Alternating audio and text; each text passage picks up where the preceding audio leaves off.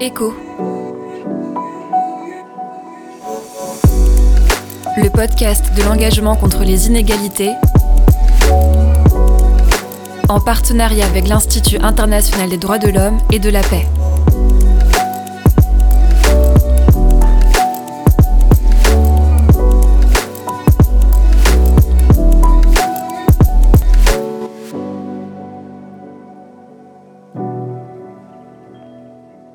En Afrique de l'Ouest, entre l'Algérie, le Mali et le Sénégal, la Mauritanie fait partie depuis 2014 du G5 Sahel, une réunion d'États africains dans lequel elle se démarque par sa stabilité politique. Une stabilité qui n'empêche pas le pays de faire face à des problèmes, entre inégalité de genre, manquement aux droits des enfants ou encore division ethnique qui peuvent mener à un système de caste, la Mauritanie a des progrès à faire en matière de protection des droits de l'homme, et c'est donc de ça dont on va parler aujourd'hui. Et pour mieux comprendre les inégalités qui touchent la Mauritanie, nous serons aujourd'hui avec Fatou Marega, jeune engagé dans la société civile mauritanienne, lauréate du 5e concours d'éloquence de la jeunesse mauritanienne pour les droits de l'homme, Marie-Charlotte Bisson, consultante internationale spécialisée dans les droits de l'enfant au sein de l'ONG Terre des Hommes, et enfin maître Fatimata Mbaye, avocate spécialisée dans la défense des droits de l'homme et présidente de l'association mauritanienne des droits de l'homme. Elle nous fait un état des lieux sur les droits humains en Mauritanie, et vous verrez que sur le papier, le pays a de quoi être un bon élève. On a ratifié pas mal de conventions, on a adhéré à pas mal de traités. Et euh, sur les droits de l'enfant, sur la Déclaration universelle des droits de l'homme, d'ailleurs, qui, qui fait partie du préambule là, de la Constitution mauritanienne. Euh, comment dirais-je, euh, la, la CDF, donc c'est la Convention pour l'élimination de toutes les formes de violence contre les femmes. nous avons ratifié la Convention contre l'esclavage, nous avons ratifié les conventions euh, contre, euh, pour protéger les migrants euh, et leurs familles, les migrants travailleurs avec leurs familles. On a ratifié donc pas mal de textes, surtout les textes qui sont très importants. Nous avons ratifié l'ECOSOC, la Convention sur les droits civils, économiques et sociaux. Et donc la Mauritanie, sur le plan juridique, nous avons une mallette qui sont les instruments juridiques qui sont ratifiés par la Mauritanie? Bien sûr, on n'a pas fini de les ratifier. On en a ratifié un bon nombre aujourd'hui. Donc, on peut citer la Mauritanie parmi les pays qui ont accepté d'adopter euh, la politique des droits de l'homme. Maintenant, ratifier et appliquer, c'est deux choses différentes. Une application rendue d'autant plus difficile quand les Mauritaniens peuvent être discriminés selon leur origine ethnique. Nous sommes dans une société très castée. Une société très castée, ça veut dire qu'il y a des inégalités sociales à l'intérieur de cette société. Et il ne faut pas que ces inégalités soient répercutées au niveau institutionnel. Tant que ces inégalités, et qu'on arrive à les contenir, et qu'au niveau institutionnel, on se bat pour que ces inégalités disparaissent dans la société, effectivement, on peut arriver à une égalité et à un égal traitement de tous les citoyens devant la loi et devant les institutions. Malheureusement, tel n'est pas le cas. Nous avons ce que nous appelons les esclaves, nous avons les minorités ethniques, hein? nous avons des, des, des, comment des groupes vulnérables qui nous viennent d'ailleurs, qui vivent avec nous et qui ne sont pas, qui se sentent pas vraiment traités d'égal à égal. Ah, il faudrait, pourtant, nos lois, les lois que l'État a adoptées, toutes les lois ne dictent nullement et nulle part une discrimination, n'est-ce pas, et un inégal traitement entre les différentes personnes, qu'ils soient mauritaniens ou mauritaniennes, et avec un étranger qui vit sur le sol mauritanien. Et débat déjà entre nous, Mauritaniens, c'est que la loi doit être appliquée à pareil C'est le même pied d'égalité. Et aussi, ceux qui vivent avec nous, n'est-ce pas, les lois les protègent et doivent aussi être protégés et être traités de la même manière que nous traitons, n'est-ce pas, le citoyen ou la citoyenne. Conséquence de cela, l'accès à la justice est inégal. Euh, le problème, c'est qu'il faut voir l'indépendance de la justice. Quand on parle d'accès à la justice, on ne peut pas parler d'accès à la justice sans parler de l'indépendance de la justice. Parce que quand il y a des inégalités, c'est que certainement, on n'a pas pris, on n'a pas eu toute l'assurance qu'il faut pour appliquer la justice de manière égale à tous les justiciables à tous les membres de la société. S'il y a certains qui sont privilégiés par rapport à d'autres, bien sûr, et que celui qui rend la justice se sent manipulé et se sent, euh, comment dirais-je, menacé dans sa dignité et dans sa personne, effectivement ne fera que appliquer les règles du prince. Et donc l'accès à la justice aujourd'hui est quelque chose qui est euh, dans la société est à la quête, et surtout les défenseurs, les défenseurs du droit de l'homme, euh, je pense, et la société civile.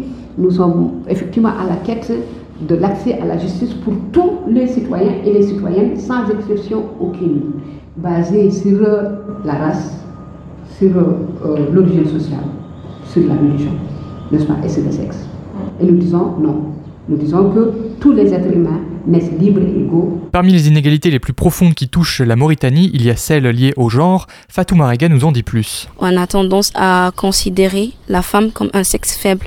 On a tendance à, à croire que la femme elle a le droit de dépouiller des, de son droit, alors que tous les articles, toutes les 30 articles de droits de l'homme concernent les gens féminines et, et les hommes. Donc euh, c'est un droit qui doit être appliqué sur tous les êtres humains, pas particulièrement aux, aux garçons. Pour moi, le monde ne peut pas ne peut pas fonctionner sans les hommes et sans le sans les femmes. Du coup, pour moi, quand on a un avenir, quand on a une éducation, qui ne concerne que les hommes, c'est une discrimination et c'est surtout un danger pour euh, chaque génération qui, qui, suit. On a tendance à dire que, bon, dans certains points reculés, Nakshot ça va, mais dans certains villages, dans certaines traditions, dans certaines coutumes, la femme, c'est toujours elle qui reste à la maison. La femme, elle n'a pas son mot à dire. C'est toujours elle euh, qui consomme, qui encaisse tout le coup, qui digère euh, toutes les humiliations, toutes les insultes. Donc pour, pour la femme, elle est juste un statut qui doit rester à la maison, enfanter, marier et rester dans le foyer. Elle n'a pas droit à la liberté. Pour certaines personnes, elle n'a pas droit à la liberté. Elle n'a pas droit à, à ce qu'on appelle euh, l'organisation d'une vie personnelle. C'est-à-dire, elle doit être toujours soumise c'est-à-dire tout simplement, on doit donner des ordres et l'applique. Je pense que l'inégalité, euh, déjà, ça n'a pas commencé aujourd'hui. Ce sont des, en fait, c'est comme si c'est des choses qu'on a héritées de nos ancêtres. Donc moi, je me dis que aujourd'hui, si on voit toutes ces inégalités toujours dans certains points reculés, ce qu'on se retrouve parfois aussi avec des gens qui ont eu la même éducation, c'est-à-dire qui ont, qui ont eu euh, ce qu'on appelle la manipulation mentale par leurs ancêtres. Du coup, c'est une, égalité. On ne le trouve pas seulement dans la société, mais on le, euh, on le trouve pas seulement autant vraiment dans la famille, mais même dans la société parfois. Par exemple, euh, moi j'ai assisté à, une activité, euh, un, un, concours de, de l'art oratoire. Et lorsqu'on a annoncé que la femme a gagné, et j'ai entendu certains hommes qui disaient, bah, on a donné à la femme juste, voilà, euh, leur participation a toujours, euh, voilà, a toujours euh, été encouragée et tout. Du coup, pour certaines personnes, l'effet que la femme gagne ou l'effet que la femme participe à, à certaines activités et qu'elle gagne surtout, pour eux, on leur donne juste parce que ce sont des femmes. Mais non, elles n'ont pas mérité. Vous comprenez? Parce qu'il y a toujours cette inégalité, il y a toujours pour certaines personnes, c'est l'homme qui doit toujours gagner, c'est l'homme qui doit toujours être au-dessus de la femme. Parmi les discriminations subies par les femmes mauritaniennes, il y a la difficulté à l'accès à l'éducation. Un accès à l'éducation pour toutes et tous, qui est d'ailleurs un sujet auquel Fatou Marega tient. Elle en a fait le sujet de sa plaidoirie lors du concours d'éloquence de la jeunesse mauritanienne pour les droits de l'homme. Alors moi, j'avais choisi un thème qui s'intitulait Les droits à l'éducation, qui me tenait beaucoup à cœur. Et dans mon texte, j'ai défendu le droit à l'éducation de chaque enfant, mais le grand parti concerné aux filles. Parce que j'ai trop remarqué que euh, il y a toujours cette dévalorisation de, de l'éducation concernant les filles. Il y a toujours des parents qui ne sont pas sensibilisés. Donc euh, c'était une opportunité pour moi de sensibiliser la société mauritanienne, de sensibiliser chaque éducateur euh, et surtout de transmettre un message à l'État. Alors ce qui m'a poussé, euh, poussé autant pour moi à m'engager dans le droit de l'homme, c'est que j'ai vu dans une société où le droit à l'éducation n'est pas très très connu dans le point reculé. Voilà dans le point reculé, il y a toujours des filles qui sont privées de leurs droits. Donc euh, pour moi, l'effet de participer à ces concours, c'est déjà euh, des sensibilisations, mais faites comprendre aux responsables éducateurs que la jante euh, féminine n'est pas privée de ses droits. L'éducation, c'est la base de, de, de, de, de, de tous les plans professionnels, dans les lieux, dans les liens, dans les relations. Pour moi, quand on n'a pas l'éducation, on ne peut pas avoir euh, de, bons guides. Parce que l'éducation, c'est celle qui nous permet de nous orienter vers ce qu'on veut. C'est celle qui nous permet de, comprendre les savoir-vivre ensemble. C'est surtout celle qui nous permet de mettre tout le monde sur le même point d'égalité. Et raison pour laquelle il y a ce qu'on a, euh, il y a, euh, quand on parle d'une égalité, on parle de la justice. Et la justice sort de l'éducation, c'est parce que c'est dans l'éducation qu'on peut trouver tout ça.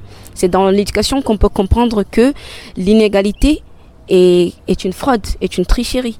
Je ne peux pas parler au nom de tout le monde, mais je peux parler euh, par rapport aux événements que je constate dans mon milieu.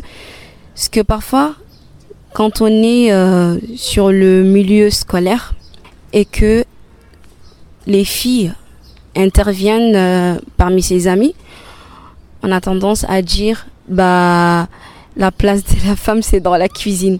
Même si c'est dans le cadre de, de la blague mais je crois que c'est des mots qui peuvent récapituler le cerveau.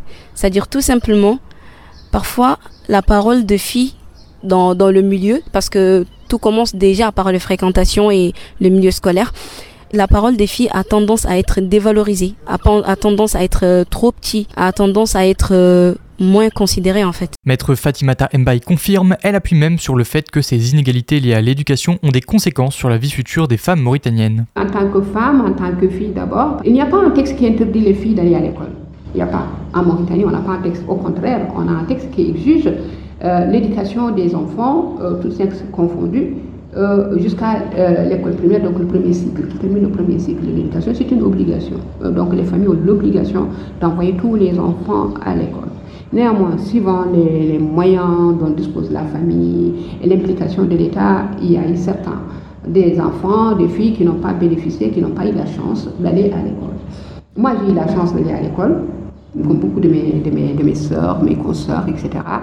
Et, et, aussi euh, le fait euh, d'aller à l'école, mais aussi engagé pour pouvoir changer euh, le comportement sociétal, changer complètement le comportement sociétal, exiger qu'il y ait une égalité entre tous les enfants de la famille, qu'il n'y ait plus une discrimination, que la fille soit confinée uniquement aux tâches ménagères et que le garçon soit destiné effectivement à un avenir meilleur qui est celui d'aller à l'école, d'obtenir des diplômes, d'exercer en tant que professeur, en tant que médecin, en tant qu'avocat, etc. Donc il y a ce qu'on appelle les métiers masculinisés où on ne trouvait généralement que les hommes. Et la femme, si elle fait ses études d'école primaire et qu'elle a, et a, son, elle qu'elle a son CP, on peut lui dire, OK, tu peux aller faire des études, pas des études de formation de secrétariat. Donc, elle était confinée au métier de secrétariat, c'est-à-dire la cheville ouvrière, où elle peut ne rien avoir, ou alors être une infirmière, à, comment dirais-je, à l'hôpital ou dans une clinique. Aujourd'hui, les femmes veulent être des médecins, veulent être des professeurs, n'est-ce pas, dans la médecine, veulent être des avocats, veulent être des magistrats, veulent être des capitaines de l'armée, des, des commandants de l'armée et même des maréchaux dans l'armée. Donc vous voyez que le monde a changé, le monde a changé et donc pour ma génération, c'est que ces inégalités, on les a vécues. On a vécu ces inégalités et pour nous c'était inadmissible, on ne peut pas les accepter. Il fallait changer. Et une société ne peut pas changer s'il n'y a pas des voix qui s'élèvent. Et comme je l'ai dit, avec ma génération, euh, toutes les filles, je dirais la majorité des filles de ma génération, c'était des femmes qui sont engagées. Pourquoi? Parce que nous avons trouvé aussi que nos il y a certains qui n'ont pas fait l'école, étaient aussi engagés. Elles étaient engagées, elles avaient cette liberté. C'est-à-dire que la Mauritanie, de mon époque, de ma jeunesse, était beaucoup plus libre, beaucoup plus libérale, beaucoup plus ouverte que celle que je vis aujourd'hui. Autre partie de la population mauritanienne qui est exposée aux inégalités, les enfants. Marie-Charlotte Bisson nous explique où en est la juridiction concernant leurs droits. La loi en Mauritanie est dans, dans, la région Afrique de l'Ouest, le cadre normatif de protection de l'enfant est quand même plutôt bien fourni. Euh, en fait, depuis 2005, au niveau pénal, hein, au niveau pénal, depuis 2005, il y a un code pénal de l'enfant qui s'appelle l'ordonnance portant protection pénale de, de l'enfant, donc qui qui protège l'enfant, qui donne des garanties euh, procédurales à l'enfant, qui doit avoir euh, accès à, à l'aide légale, euh, être assisté par par un travailleur social. Avant 15 ans, il ne peut pas être privé de, de liberté. voilà. Donc et en général avec une une vision beaucoup plus éducative que répressive. Mais bon, après, c'est, la pratique qui, qui pêche, quoi. On va avoir des magistrats qui sont plus euh, de sensibilité euh, religieuse, en fait, qui ont été, qui ont été formés euh, dans, dans un institut d'études coraniques et qui vont, donc qui, qui, vont être plus stricts sur euh, justement les, les questions de, de virginité ou mais euh, voilà, donc ça va dépendre des sensibilités des, du, du juge et, et, on a des magistrats avec, qui ont été formés euh, sur, en droit positif et qui vont peut-être aussi qui vont peut-être avoir une, une, meilleure compréhension en tout cas de, de ces textes et qui vont être plus qui vont avoir une meilleure propension à pour les appliquer quoi. Et ensuite au niveau de la protection de l'enfant en général, il y a un il y a un code général de la protection de l'enfant donc qui prend en compte toutes les problématiques, qui reconnaît que l'enfant a droit d'être enregistré euh, à l'état civil, que que voilà, bon, l'école est obligatoire jusqu'à 14 ans. D'ailleurs, le travail est interdit euh, avant 16 ans, donc il y a un fossé entre les 14 ans et les 16 ans. Donc en général, c'est il y a aussi une liste de tous les travaux dangereux euh, qu'un enfant adolescent de moins de 18 ans ne peut pas ne peut pas réaliser. Mais voilà, après vous allez sur un marché euh, à Nouakchott ou, ou à Nouadhibou et vous voyez des enfants sur les charrettes. Euh, il y a des enfants qui mendient dans la rue. Euh. en fait, la loi existe, mais il, manque des moyens euh, coercitifs en fait pour que ce soit pour que ce soit réellement appliqué. Et en général, c'est la société civile qui, qui a des centres, qui a des travailleurs sociaux, qui vont plutôt intervenir dans, dans la protection de, de ces enfants. Si la loi garantit aux Mauritaniens un droit à l'éducation, dans les faits, c'est plus compliqué. Le taux de scolarisation en primaire est quand même je pense au-delà de 70% des enfants. Après, le problème, c'est aussi la qualité de l'enseignement en ville, par exemple à Nouakchott, donc qui est la capitale de, de Mauritanie. C'est vrai que moi j'ai vu des classes de équivalent CP euh, avec 100, 100 élèves, donc forcément la, la qualité de, de l'enseignement s'en ressent. Il y a aussi beaucoup d'absentéisme des, des, enseignants, surtout en ville, parce que le problème, c'est qu'en en ville, il y a beaucoup d'écoles privées, et donc les enseignants même de, de, des écoles publiques ont tendance, vont avoir un meilleur salaire dans des écoles privées, et donc, il y a, ça, ça fait qu'il y a un fort taux d'absentéisme euh, des enseignants. J'ai l'impression que dans les villes de l'intérieur, je vous dis c'est une impression, mais que dans les villes de l'intérieur du pays, il y a une meilleure qualité de l'enseignement. Je pense que vraiment c'est très compliqué à Nouakchott, qui est quand même une très grande ville, très très étendue.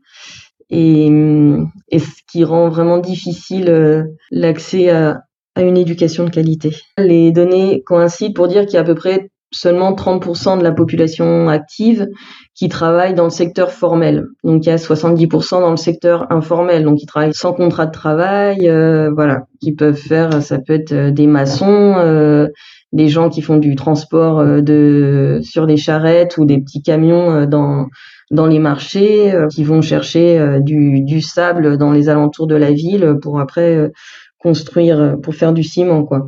Donc euh, le problème de la il y a beaucoup d'abandon scolaire à partir du cycle secondaire donc qui qui représente euh, à peu près le collège en France. Donc forcément des enfants qui qui n'obtiennent pas qui n'ont ni l'équivalent brevet et encore moins l'équivalent baccalauréat. Après donc c'est l'engrenage non? Nous, on, le voit dans les programmes de protection de l'enfant et de, réinsertion socio-professionnelle, donc soit d'enfants euh, en conflit avec la loi, victimes, euh, migrants, voilà. Euh, c'est vraiment difficile que des enfants qui n'ont pas du tout de diplôme puissent accéder à la formation professionnelle. Donc, s'ils n'accèdent pas à la formation professionnelle diplômante, ils, vont, ils ne vont pas pouvoir ensuite accéder à des postes, ni des postes de fonctionnaires et pas non plus des emplois avec un contrat où ils vont cotiser euh, à la sécurité sociale et espérer aussi avoir euh, une retraite. Le manque de l'accès à l'éducation n'est qu'un des nombreux problèmes inhérents aux droits des enfants en Mauritanie. Ces derniers sont souvent malheureusement exposés à de la violence et de la pauvreté. Si on pense à la pauvreté d'un point de vue aussi euh, plutôt bah, socio-culturel avec des, des quartiers, euh, bon, il y a le milieu rural qui est très pauvre et ensuite bon, les quartiers périphériques des, des villes qui sont éloignées des services, euh, avec beaucoup de pro des, des, habitats très précaires, la promiscuité entre les voisins fait aussi donc il y a hum, une plus grande euh, propension en fait à être victime de, de violences. Donc beaucoup d'enfants donc peuvent être victimes de violences dans leur famille et ensuite il y a quand même aussi un problème. C'est un problème global et pas, il faut pas non plus montrer du doigt la Mauritanie. Euh, Mais le problème des, violences sexuelles aussi envers les envers les enfants et notamment les, les petites filles est, est un grand problème qui ensuite engendre euh, une stigmatisation des filles. Euh, par exemple, une jeune fille adolescente qui a été violée peut aussi euh, donc, en plus donc d'être victime et de subir son traumatisme, elle va avoir des difficultés à accéder aux soins. La famille va avoir aussi tendance à vouloir euh, cacher cette réalité, euh, notamment parce que la perte de la virginité avant le mariage est, est en fait est une question d'honneur pour la famille et pour la fille. Euh, ensuite, si elle porte plainte, il y a un risque d'être euh, pénalisée, enfin d'être criminalisée en fait, euh, pour avoir eu des relations sexuelles en dehors du mariage. Ça s'appelle la zina.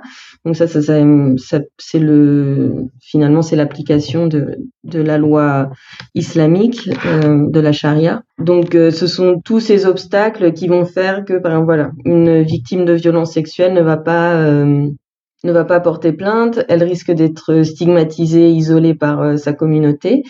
Et en plus, certaines familles vont aussi essayer de, de marier leur fille avec le, la personne, avec le, le, violeur en fait. Donc ça, si c'est une, c'est une grande injustice. Et si je fais le lien avec euh, cette pauvreté, euh, avec la, la, pauvreté, qui est aussi souvent liée l'abandon de famille par par le mari, par exemple. Donc ça, c'est ça se fait, euh, c'est quand même un problème qui est très très courant. Donc le, le mari euh, disparaît, laisse la femme avec euh, avec ses enfants à charge. Donc la femme va devoir travailler pour alimenter ses enfants. elle doit quitter le domicile. Les enfants ne peuvent pas forcément aller à l'école parce que l'école est est trop éloignée. voilà, donc les enfants sont livrés à eux-mêmes. Et c'est vrai qu'en ville, et c'est un problème qui est quand même, euh, je pense, grandissant. Le problème des enfants qui sont livrés à eux-mêmes, surtout les jeunes garçons, et donc il y a de plus en plus bah, qui vont commettre euh, des petits méfaits, euh, des, des vols, peut-être consommer de l'alcool frelaté comme ça qui est qui est fabriqué, ou, ou alors des mélanges d'essence qui, qui est. Bon voilà, tout ça qui vont faire, qui vont déjà détruire leur santé. Et, euh, et en plus, donc, ils, ont, ils courent le risque d'être arrêtés par la police. Et, et là, bah, ils rentrent dans l'engrenage de, de la justice, et hum, toujours avec cet effet euh, stigmatisant et la, la, difficile réinsertion après pour, dans, dans une communauté qui va avoir euh, tendance à, à stigmatiser donc autant les enfants victimes que les enfants auteurs. Autre forme de violence, celle exercée sur les enfants talibés, Marie-Charlotte Bisson nous explique ce que c'est. C'est des enfants en fait qui vers l'âge de 5-6 ans sont confiés à un maître coranique. C'est une tradition ancestrale qui donc va euh, prendre en charge cet enfant et lui enseigner le Coran. Donc il y a certaines écoles coraniques qui sont correctes et qui traitent très bien les enfants mais il y a aussi les écoles coraniques qui, donc où le maître coranique envoie ses enfants mendier dans la rue. Euh, et, et, donc euh, là, réellement, c'est de l'exploitation d'enfants. Ça, c'est un sujet aussi, je trouve, qui était compliqué à aborder euh, il y a pratiquement 15 ans. Maintenant, on peut en parler. Et c'est, vrai, c'est évident que ces enfants, donc, euh, ils sont en danger, ils vont pas à l'école, ils, ils sont dans des conditions euh, sanitaires euh, enfin abominables. Et par exemple, moi, c'est vraiment euh, l'observation euh, voilà, empirique. Vous êtes dans la rue à Nouakchott et il y a toujours les mêmes enfants qui mendient dans la rue, pieds nus, euh, avec voilà, ils sont ils sont vraiment très très sales. Enfin, c'est c'est terrible c'est terrible et ça ne bouge pas. Et c'est quelque chose que personnellement je ne comprends pas. Avec tous ces exemples, vous l'aurez imaginé, c'est compliqué de militer pour les droits humains, comme le témoigne Fatou Marega. Franchement, c'est pas facile parce que déjà, pour parler, euh, en fait, on est dans un pays islamique et euh, l'islam, dans notre religion à nous, il y a beaucoup de règles qui contredisent le droit de l'homme. Donc, pour parler de droit de l'homme il faut vraiment avoir le courage, il faut oser, comme c'est dans votre devise, oser, plaider, communiquer. Il faut oser parce que après ça, il faut s'attendre aussi à des critiques. Il faut s'attendre aussi à des points de vue qui vont contredire ce que tu as dit. Mais je me dis dans tout ça, il faut toujours avoir cette mentalité cette mentalité solide. Parce que pour moi, les critiques, c'est pas forcément toujours euh, quelque chose qui est négatif. Quand tu es dans une société où on critique trop, ne dis pas que toutes ces critiques sont des choses inutiles. Non, il faut trier, il faut savoir trier des choses qui sont importantes, des choses qui savent te faire évoluer, mais surtout des choses avec lesquelles tu, tu sens que voilà, c'est cette mentalité qui est toujours là.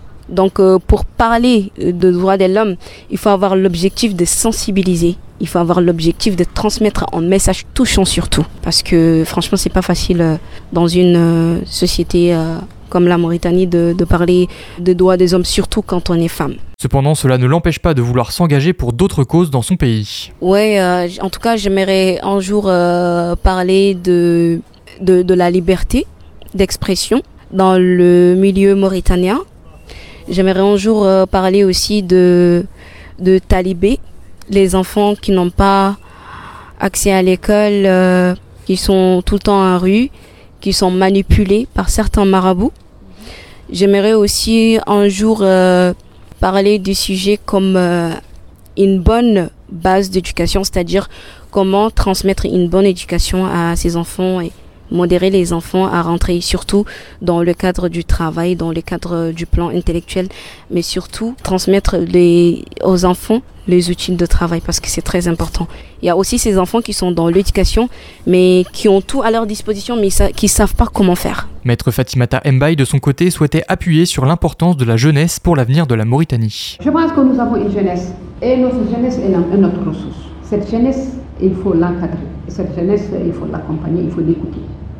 L'écoute est très importante parce que cette jeunesse, elle est à l'orée des, des, bois. Elle, a besoin d'être accompagnée. Elle a besoin qu'on l'aide à faire le bon choix.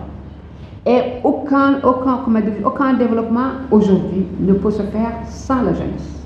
Aucun. Cette jeunesse, c'est elle qui est vraiment la matière grise. La matière grise est la relève d'un pays hein, et d'une société et d'une famille. Hein. Une famille qui n'a pas de jeunes, c'est une famille qui vit et en vieillissant, on perd beaucoup de notre. Des jeunes comme relève d'une société, c'est donc par ces mots que Fatimata Mbaye conclut cet épisode et cette série de podcasts Echo.